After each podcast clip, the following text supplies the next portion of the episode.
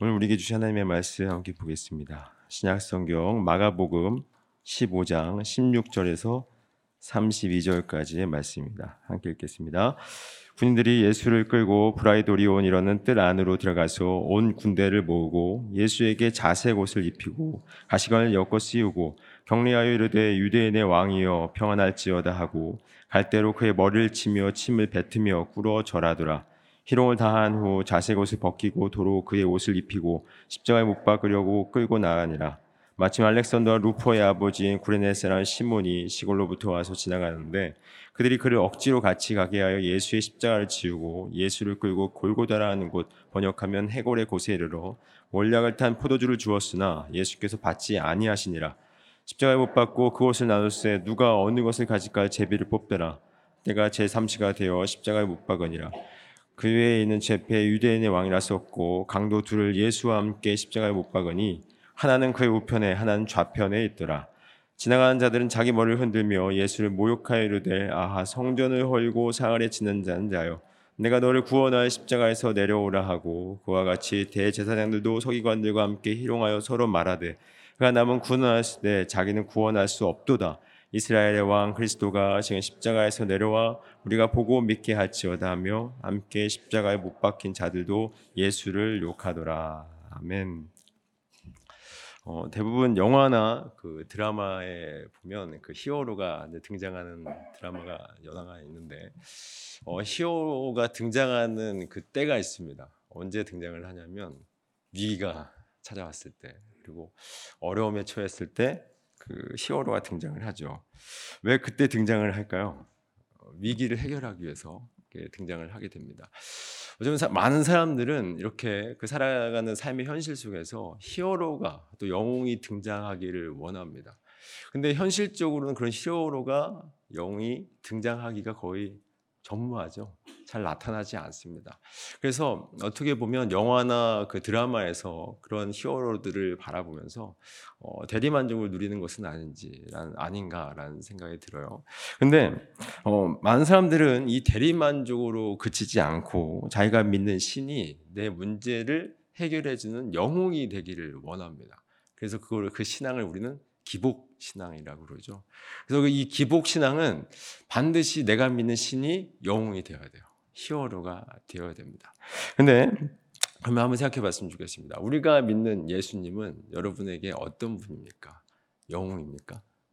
아니면 하나님입니까? 아니면 어떤 뮤지컬에서 말하고 있는 슈퍼스타입니까? 어떤 분일까요? 제가 어떤 어느 날 그 저희 운전하면서 라디오 기독교 방송을 듣고 있는데 어떤 분이 사연을 보냈어요. 어떤 사연이었냐면 어, 예수를 믿기 전에 굉장히 큰 어려움이 있었는데 예수를 믿고 나서 그 문제가 해결됐다는 거예요. 그래서 감사의 사연을 보냈어요. 근데 한번 생각해 봤으면 좋겠습니다. 어, 예수를 믿고 문제가 해결된 게 잘못된 것일까요? 어떻습니까? 대답을 못 하시죠? 잘못된 걸까요? 그렇지 않습니다. 잘못된 건 아니에요. 감사한 일입니다. 감사한 일인데 문제는 뭐냐면 기독교 신앙이 그것이 전부인 것처럼 여기는 것이 잘못된 거예요. 그게 전부가 아니라는 것입니다. 만약 이것이 기독교 신앙의 전부라면 성도는 이 땅에서 아픈 사람 있으면 될까요? 안 될까요? 없습니다. 되면 안 됩니다. 성도는 이 땅에서 아픈 사람 없어야 되고 모두 다 다 성공해야 돼요. 취직하고 싶은 사람 다 취직해야 되고 가게 원하는 곳, 내가 원하는 것 다 이루어져야 됩니다. 그래서 이 땅의 성공이라고 말하는 그 가치관 다 기독교인들이 다 취하고 있어야 돼요. 이게 기독교의 전부라면. 내가 원하는 걸 다 취할 수 있다면. 근데 그것만 바라고 어, 살아가는 기독교인들이 너무 많이 있다라는 거예요. 그것이 잘못됐다는 것입니다. 그렇다면 기독교 신앙의 핵심은 뭘까요? 기독교 신앙의 핵심은 바로 십자가입니다. 왜 그럴까요? 십자가가 바로 하나님의 지혜이기 때문에 그렇습니다. 고린도, 고린도전서 1장 어, 23절부터 25절을 함께 읽어보도록 하겠습니다. 시작. 우리는 십자가에 못 박힌 그리스도를 전하니 유대인에게는 꺼리끼는 것이요 이방인에게는 미련한 것이로 되 오직 부르심을 받은 자들에게는 유대인이나 헬라이나 그리스도는 하나님의 능력이요 하나님의 지혜니라. 하나님의 어리석음이 사람보다 지혜롭고 하나님의 약하심이 사람보다 강하니라. 이 말씀을 보니까 십자가가 하나님의 지혜라고 말씀을 하고 있어요. 여러분 세상이 어떤 원리로 움직이고 있을까요? 세상은 힘의 원리로 움직이고 있습니다. 그래서 모든 게 다 힘이에요. 그래서 이 세상에서 살아남으려면 반드시 뭐가 있어야 될까요? 힘이 있어야 됩니다. 재력이 있든가 권력이 있어야 돼요. 재력도 없고 권력도 없으면 뭐라도 있어야죠. 매력이라도 있어야 돼요. 이게 웃을 일이 아닙니다. 왜냐하면 재력과 권력이 있어요. 근데 이 둘 다 없으면 우리가 외모를 왜 그렇게 갖고 있까요? 자의 힘이 되기 때문에 그래요. 성형수술을 왜 그렇게 많은 사람들이 할까요?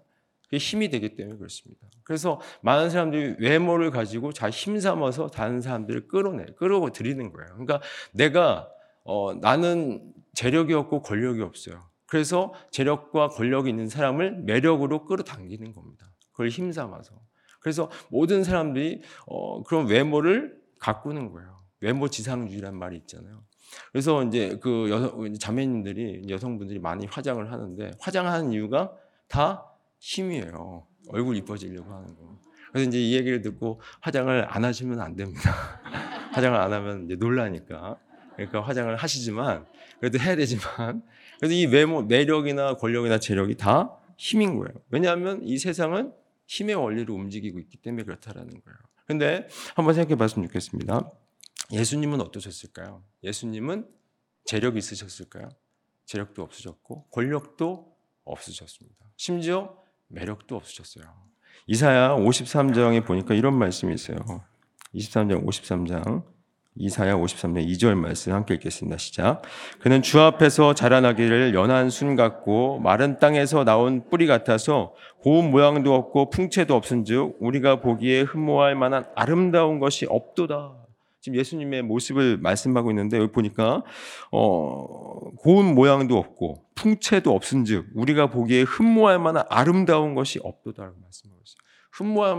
흠모할 만한 것이 아무것도 없대요. 그러니까 우리가 대부분 그, 그 Passion of Christ나 그런 예수님 나온 영화를 보면 아주 멋있는 서양 남자가 나오잖아요. 미남 남자가 나오는데 그렇지 않다는 거예요. 여기 말씀을 보니까 흠모할 만한 아름다운 것이 아무것도 없다는 거예요. 오늘날 치면 어, 얼굴 잘생겼다거나 키가 크다거나 그런 게 아무것도 없다는 겁니다.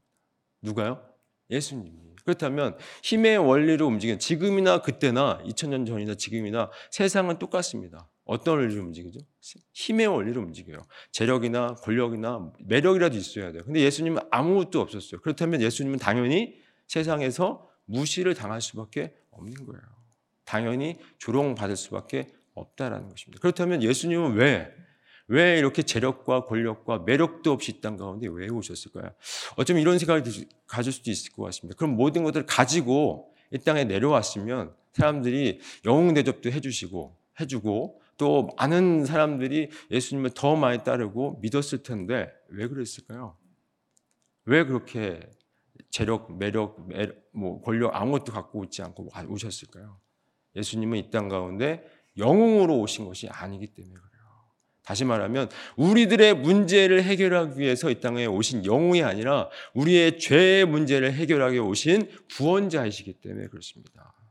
왜 십자가를 지셨을까요? 십자가밖에 답이 없기 때문에 그렇습니다. 우리 영원한 생명을 허락하시기 위한, 우리를 구원하시기 위한, 구속하기 위한 답은 십자가밖에 없었기 때문에 그 십자가에서 모독과 또 조롱을 당할 수밖에 없었다라는 거예요.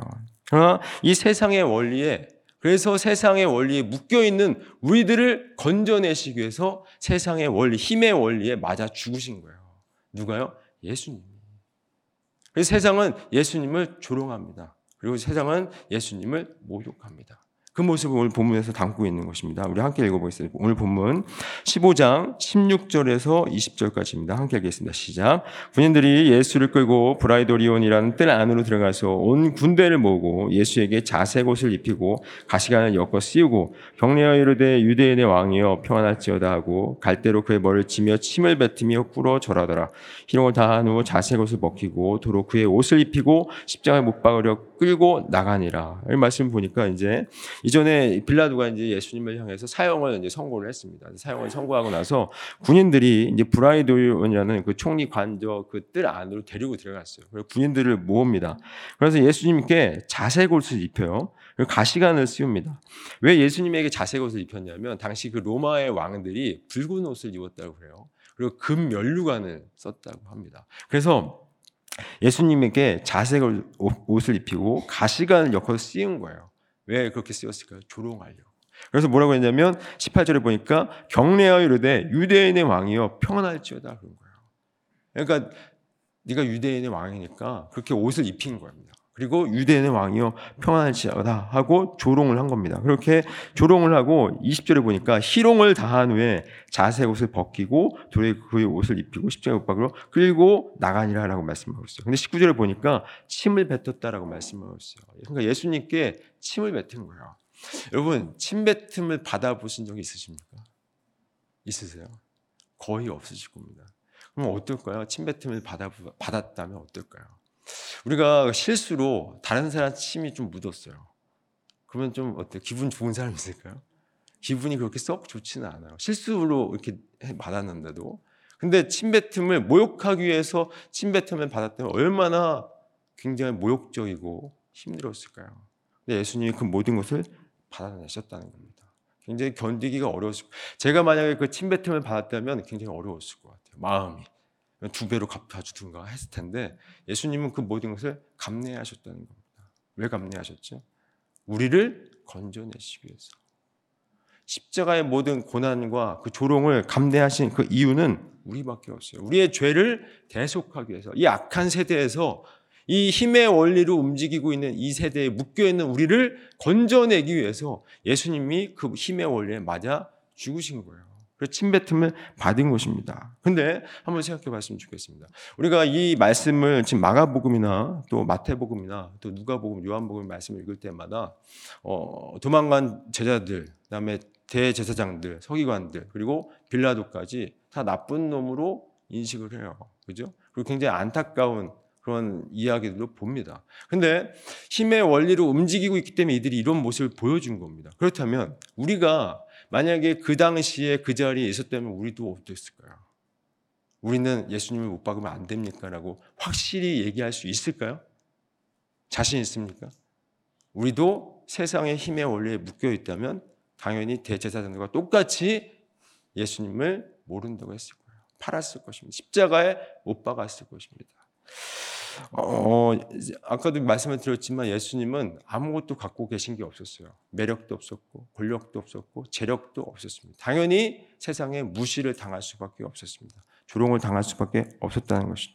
그래서 그러나 기적을 일으키셨죠. 기록, 기적을 일으키셔서 많은 사람들이 따랐으나 십자가에서는 그 기적을 일으키지 않았어요. 뭔가 좀 이렇게 나타나셨으면 그래도 좀 따랐을 텐데 그렇지 않았다는 거예요. 그래서 어 그래서 십자가에 못 박히시는 그 순간에는 모든 사람들이 다 떠난 거예요. 왜 떠났을까요? 자기에게 아무런 유익이 되지 않기 때문에. 그러니까 힘의 원리를 움직이고 있는 이 세상에 또 이 세상에 묶여 있는 모든 사람들은 전부 다 자기의 유익이 되지 않으면 떠날 수밖에 없는 겁니다. 대제사장도 마찬가지였고 빌라도가 예수님을 왜 사형을 선고했을까요? 빌라도는 알았습니다. 예수님이 죄가 없다는 사실을 알고 있었어요. 그리고 대제사장들의 시기 때문에 여기까지 왔다는 사실도 알고 있었지만 풀어줄 수 없었어요. 왜 풀어줄 수 없을까요? 자기가 해를 당할 수 있기 때문에. 그래서 풀어줄 수 없었던 겁니다. 제자들이 왜 도망갔을까요? 예수님 때문에 해를 당할 수 있기 때문에 도망을 간 거예요. 군중들이 왜 예수님을 그렇게 못 박으려고 했을까요? 결국 자기들의 유익이 더 이상 나에게 유익이 되지 않기 때문에 못 박으려 한 거예요. 그러니까 예수님을 못 박은 건 대제사장뿐만 아니라 대 제사장, 서기가 빌라도 제자들 다 같이 힘을 모아서 못 박은 겁니다. 다 자기들의 유익이 되지 않기 때문에. 그러니까 자기들이 유익이 되지 않으면 예수님은 그냥 조롱의 대상밖에 안 됐던 거예요. 그렇다면 한번 생각해 봤으면 좋겠어요. 그렇다면 우리도 그 자리에 있었다면 우리도 마찬가지라는 겁니다. 다르지 않은 거예요. 여전히 우리도 지금 이 땅 가운데 그때 당시를 얘기하기보다는 지금 우리 이 시대를 한번 생각해 봤으면 좋겠습니다. 지금 이 시대에 우리도 예수님을 어떻게 따르고 있습니까? 아까 서두에 제가 예수님을 영웅으로 따르고 있는지 아니면 정말 하나님을 인정하고 있는지를 한번 생각해 보자고 했는데 정말 우리는 어떨까요? 예수님을 정말 영웅으로 따르고 있습니까? 아니면 하나님을 인정하고 있습니까? 이 땅의 문제만을 해결하기 위해서 우리가 예수님의 십자가를 바라고 있다면 여전히 우리는 예수님을 영웅으로 보고 있는 거예요. 그렇다면 그거는 잘못 믿고 있는 겁니다. 이 땅의 십자가는 이 땅에서 선 그 십자가는 우리들의 문제를 해결하기 위해서 쓴 게 아니라는 사실을 여러분 반드시 기억해야 됩니다. 예수님은 그 십자가를 통해서 여러분 우리들의 문제를 해결하고 병이 낫고 이 땅에 성공이라는 가치를 주시기 위해서 십자가가 선 게 아닌 겁니다. 우리가 아무리 십자가를 이야기하고 십자가를 바라본다 할지라도 여전히 이 땅에 것에 묶여 있다면 여전히 우리는 대제사장과 다르지 않아요. 똑같습니다. 근데 이 말씀을 읽을 때마다 나는 이들과 다르다라고 생각한다면 그거는 굉장히 큰 오차고인 거예요. 여러분 정말 기억하십시오. 우리가 정말 누구 예수님을 누구로 여기고 있습니까? 영웅으로 여기고 있습니까? 아니면 하나님으로 여기고 있습니까? 근데 우리는 지금 하나님으로 여기고 있죠? 예, 하나님으로 여기고 있습니다. 그렇다면 하나님으로 여기고 있다면 이게 우연일까요? 우연입니까? 아닙니다. 하나님의 섭리입니다. 그 모습을 말씀에서 보여줘요. 21절 말씀 함께 읽어보겠습니다. 시작. 마침 알렉산더와 루포의 아버지인 구레네 사람 시몬이 시골로부터 와서 지나가는데 그들이 그를 억지로 같이 가게 하여 예수의 십장을 지우고 이렇게 말씀하고 있어요. 이 말씀을 보니까 알렉산더와 루포의 아버지인 구레네 사람 시몬이 그 시골로부터 와서 지나가는데라고 말씀하고 있어요. 이 구레네라는 곳은 그 북아프리카의 도시의 이름입니다. 아프리카에 있는 도시예요. 근데 아프리카 사람인데 아프리카에서 왔는데 이름이 시몬이에요. 그러니까 유대인 제 유대 이름이죠. 그러니까 이 사람은 아마도 어, 유대인인데 흩어진 유대인 디아스포라였던 것 같아요. 그래서 아프리카에 살다가 유월전에 예루살렘에 올라온 것 같아요. 올라왔다가 예수님의 그 십자가의 행렬을 우연히 마주치고 지금 보다가 어, 억지로 십자가를 지게 된 겁니다. 억지로 십자가를 지게 된 거예요. 근데 우리가 이 말씀을 보면서 십자가를 질 때는 억지로라도 십자가를 져야 된다라는 이야기를 하게 되는데 어떻게 보면 이 구레네 사람 시몬은 재수 없이 걸린 거예요. 우리 우리 말로 하면 재수 없이 걸린 겁니다. 걸렸는데 여러분 그리스도인에게는 우연이 있을까요? 없을까요? 우연은 없습니다. 하나님의 섭리만 있을 뿐이에요. 그렇다면 구레네 시몬이 지금 우연히 이 십자가를 진 걸까요? 그렇지 않습니다. 주님의 은총으로 택하심을 받은 거예요. 이 말씀을 사도 바울이 로마서 16장에서 이렇게 말씀합니다. 로마서 16장 13절 함께 읽겠습니다. 시작. 주 안에서 택하심을 입은 루포와 그의 어머니에게 문안하라. 그의 어머니는 곧 내 어머니니라. 여기서 루포가 바로 구레네 사람 시몬의 아들이에요. 여기 보니까 알렉산더 구레네 사람 시몬의 아들이 누구죠? 알렉산더와 루포의 아버지의 구레네 사람 시몬이라고 나와 있어요. 그러니까 이 루포가 이 구레나 사람 시몬이 십자가를 지고 나서 이 가정이 예수 믿는 가정으로 바뀐 거예요. 그리고 그 아들 루포와 그의 어머니, 그러니까 그 시몬의 아내죠. 그의 어머니가 이제 초대교회에 굉장히 헌신한 사람으로 바뀐 겁니다. 그래서 근데 이게 어떻게 됐냐면 사도바울이 어떻게 이런 일이 일어났냐? 사도바울이 이렇게 얘기한 거예요. 주 안에서 택하심을 입었기 때문에. 주 안에서. 그러니까 지금 이 마가복음 10화정에서 구레네 사람 시몬이 그냥 우연히 십자가 진 것이 아니라 주 안에서 택정함을 받은 은총을 받은 거예요. 그래서 하나님의 사람이 된 겁니다. 그래서 은총으로 믿음의 가정이 되었고 바르게 믿음의 가정이 되었던 이들이 그 십자가의 의미를 바르게 깨닫고 바른 믿음의 백성들이 된 겁니다. 이 모든 일이 어떻게 된 거라고요? 은총으로 주의 택하심을 받은 은총으로 말미암아 되었다라고 사도 바울이 이야기하고 있는 겁니다. 그때 우리가 성도가 되었다는 것, 그리고 십자가를 바르게 바라보는 건 우리의 노력으로 이루어진 것이 아니라 모두 하나님의 은혜로 되어지는 것입니다. 우리가 지금 이 아침에 자리에 나온 것도 다 뭐죠? 은혜로 되어진 거예요. 우리가 은혜 아니었으면 다 자고 있을 텐데, 죄송합니다. 그죠? 은혜로 된 겁니다. 감사해야 돼요. 정말 은혜로 우리가 이 자리에 있고, 은혜로 우리가 십자가를 바라볼 수 있는 겁니다. 은혜인 겁니다. 은혜. 그래서 그 은혜로 살아가는 건데 그 은혜로 바라보지 않고 여전히 자기가 원하는 것들 이루기 위해서 십자가를 바라본다면 여전히 이들은 지금도 십자가를 조롱하고 있어요. 그 조롱의 모습을 또 보여줍니다. 마가복음 16장 22절부터 우리 27절까지 함께 읽도록 하겠습니다. 시작. 예수를 끌고 골고다라 하는 곳 번역하면 해골의 곳에 이르러 몰약을 탄 포도주를 주었으나 예수께서 받지 아니하시니라 십자가에 못 박고 그 옷을 나눴으에 누가 어느 것을 가질까 제비를 뽑더라 때가 제3시가 되어 십자가에 못 박으니라 그 외에는 죄패 유대인 왕이 났었고 강도 둘을 예수와 함께 십자가에 못 박으니 하나는 그의 우편에 한 좌편에 있더라. 여기 말씀을 보니까 이제 골고다로 예수님을 끌고 갔습니다. 끌고 가서 말씀을 보니까 몰약을 탄 포도주를 주었으나 예수께서 받지 아니하시니라라고 말씀하고 있어요.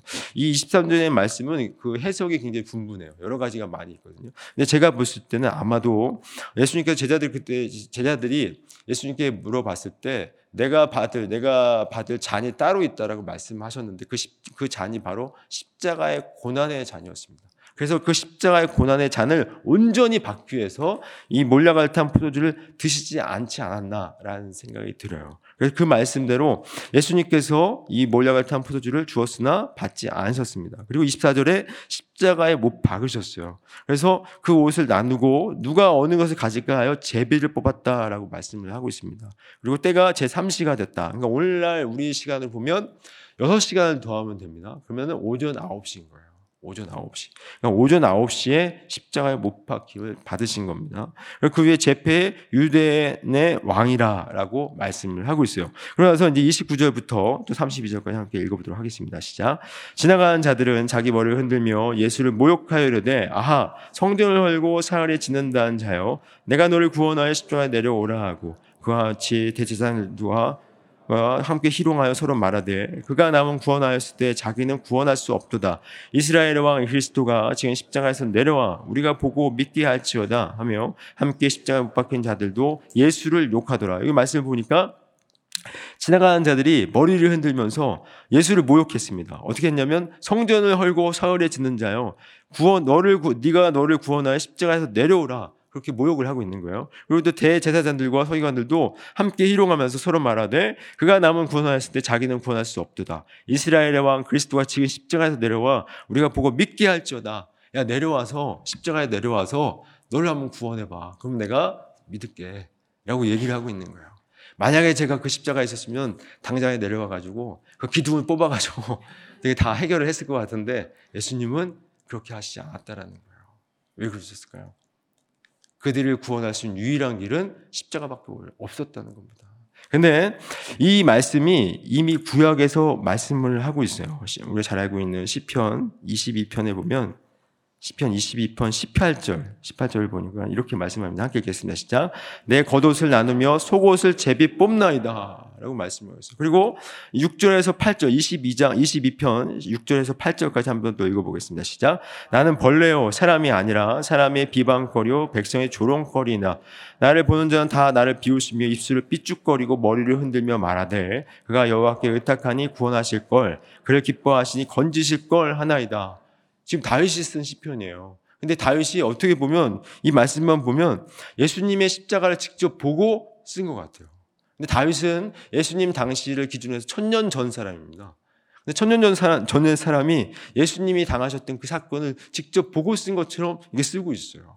그러니까 말씀을 그대로 성취를 하신 겁니다. 근데 말씀을 보니까 나는 벌레요 사람이 아니라 사람의 비방거리요 백성의 조롱거리다. 나를 보는 자는 다 나를 비웃으며 입술을 삐죽거리고 머리 흔들며 말하되 여호와 그가 여호와께 의탁하니 구원하실 걸 그를 기뻐하시니 건지실 거를 하나이다. 하나님이 구원하실 거야 너. 그래 너 그렇게 해주실 거야. 이렇게 모욕하고 있다는 거예요. 누굴 향해서요? 예수님을 향해서. 그대로 하고 있다는 것입니다. 이 말씀을 그대로 하고 있다는 거예요. 여러분 이 말씀이 정말 예수님께서 이 말씀대로 그대로 그 모욕을 당하시고 비방을 당하셨어요. 근데 저 같으면 그 십자가의 기둥을 뽑아서 다 제거했겠지만 하나님 예수님은 그렇게 하지 않으셨습니다. 왜 그렇게 안 하셨을까요? 그들이 자기들이 하는 짓을 모르기 때문에. 무엇인지 모르기 때문에 그 예수님의 십자가만이 그들을 구원할 유일한 길인지 모르기 때문에 그렇게 하고 있는 거예요. 그래서 예수님은 그들이 모르기 때문에 그들이 모르기 때문에 아무것도 하지 않으신 거예요. 그리고 묵묵히 다 받아내신 계신 것입니다. 모든 것들을 받아내셨다라는 것이죠. 여러분, 우리가 한번 생각해 봤으면 좋겠습니다. 십자가를 이야기하고 있지만 십자가를 통해서 이 땅에서 내가 원하는 것들을 얻어내기 위해서 십자가를 바라본다는 여러분들은 잘못 가고 있는 거예요. 그러나 그 십자가를 바라보면서 정말 영원한 기쁨, 영원한 생명, 그리고 이 땅에서 결코 누릴 수 없는 그 하늘의 비- 기쁨과 하늘의 평강을 누리기를 원한다면 여러분 잘 가고 계신 거예요. 그게, 바, 그게 바로 십자가의 길인 겁니다. 십자가는 하나님의 능력이라고 하잖아요. 왜 하나님의 능력입니까? 죄인들은 결코 하나님 나라 못 갑니다. 지옥 가는 게 맞는 거예요. 근데 죄인들이 누구죠? 저와 여러분들이 죄인이잖아요. 그럼 우리 하나님 나라 못 가는 게 맞는 겁니다. 당연히 지옥 가는 게 맞는 거예요. 근데 십자가의 능력으로 말미암아 우리가 하나님 나라를 소망할 수 있고 이미 이 땅에서 그 나라를 누리고 있어요. 이것이 십자가의 능력인 겁니다. 그래서 이 십자가를 바라보는 자들은 더 이상 사람들의 인정과 세상의 성공을 바라보지 않는 거예요. 그게 십자가를 바라보는 믿음의 백성인 것입니다. 그렇다면 여러분 십자가를 바라보고 있습니까? 아니면 여러분 잘못 가고 있는 거예요. 아무리 매일 아침마다 여기 나와서 기도한다 할지라도 여전히 세상 것 구하면 잘못 가는 거예요. 시간 낭비하는 겁니다. 종교 놀이하고 있는 거예요. 잘 구별하십시오. 이건 생명이 걸린 문제입니다. 생명이. 생명은 단 한 번뿐입니다. 단 한 번뿐. 갔다가 다시 올 수가 없어요. 한 번뿐입니다. 한 번 지옥 가면 못 와요. 여러분 잘 선택하셔야 돼요. 하나님은 여러분들을 부르셔서 이 자리에 오게 하신 이유가 뭘까요? 십자가를 바르게 보라고. 십자가는 너에게 좋은 이 세상에서 원하는 것들을 얻어내기 위해서 준 것이 아니다. 내가 그 너희들을 위해서 이 땅에 너희들의 문제와 성공을 위해서 내가 선 것이 아니다. 이걸 분명하게 말씀하고 있습니다. 잊지 마십시오. 십자가는 영원한 생명을 허락하시기 위한 하나님의 능력입니다. 그래서 사도 바울이 이렇게 얘기를 하고 있어요. 이 말씀하고 마치겠습니다. 고린도전서 1장 18절입니다. 함께 읽겠습니다. 시작. 십자가의 도가 멸망하는 자들에게는 미련한 것이요 구원을 받는 우리에게는 하나님의 능력이라. 아멘. 멸망받는 자들에게는 뭐라고 그러죠? 미련한 것이다 라고 얘기했어요. 그래서 그들은 우리를 미련한 자라고 얘기할 수 있어요. 모르잖아요. 그죠? 모르기 때문에 미련한 자라고 얘기할 수 있지만 오직 부르심을 받은 자들 그리고 택하심을 은총을 받은 자들에게는 이것이 하나님의 능력임을 아는 거예요. 그래서 하나님의 능력임을 알기 때문에 이 길을 묵묵히 가는 겁니다. 오늘도 가는 것이고 내일도 가는 거예요. 다른 사람들이 뭐라고 얘기해도 조롱하고 핍박받는 건 당연한 겁니다. 예수님이 받으셨기 때문에. 그래서 끝까지 가는 겁니다. 그 끝에서 영광 가운데 먼저 가신 예수님 우리를 기다리고 계세요. 그래서 우리를 품어 주실 겁니다. 수고했다. 품어 주실 겁니다. 그걸 믿음을 바라보면서 끝까지 다 같이 손 잡고 같이 가셨으면 좋겠습니다. 십자가에게 겪고 싶지 않습니다. 세상은 우리를 조롱할 거예요. 모욕할 겁니다. 당연한 겁니다. 당연한 거를 왜 그런가라고 생각하지 마시고 당연한 걸 받아들이시고 끝까지 믿음의 길 십자가에 잘 걸어가는 저와 여러분 되기를 간절히 소망합니다. 기도하겠습니다. 하나님 아버지 감사합니다. 하나님 어, 십자가의 의미가 무엇인지를 말씀을 통해서 다시 한번 되새길 수 있도록 인도하여 주심에 감사합니다. 어쩌면 지금까지 십자가를 이야기하고 예수님을 바라본다 얘기했지만 여전히 이 세상에 묶여서 이 세상이 만들어 놓은 성공의 가치만 추구했던 것은 아닌지 모르겠습니다. 주님, 이제 십자가의 의미가 무엇인지를 바르게 깨달아 알았으니 십자가를 통해서 영원한 생명의 의미 또 하늘 이 땅에서 결코 경험할 수 없고 누릴 수 없는 그 하늘의 기쁨과 평강을 우리에게 허락하셨사오니 십자가를 통해서 그것을 더욱더 바라보게 하여 주셔서 이 땅에서 어떤 조롱을 받고 어떤 모욕을 당하더라도 끝까지 십자가의 길 걸어가서 그 마지막에 우리를 맞아주시는 영광 가운데 맞아주시는 주님을 바라보며 나아갈 수 있도록 오늘 하루도 붙드시고 인도하여 주시옵소서. 이제는 우리의 영원한 생명이 되시고 소망이 되시고 또 우리에게 영원한 생명을 주시기 위해서 십자가에 못 박혀 죽으신 예수 그리스도의 은혜와 그 예수를 이땅 가운데 보내주신 하나님 아버지의 사랑하심과 십자가의 능력이 곧 하나님의 능력임을 어, 믿음으로 확신케 하시는 성령 하나님의 함께 하시고 도와주시고 교통하시는 역사하심이 오늘 하루 살아가면서 어떠한 조롱과 어떠한 모욕을 받을지라도 끝까지 십자가의 길을 걷기로 다짐하는 모든 하나님의 자들 머리 위에 이제부터 영원토록 함께 하시기를 간절히 축원하옵나이다. 아멘.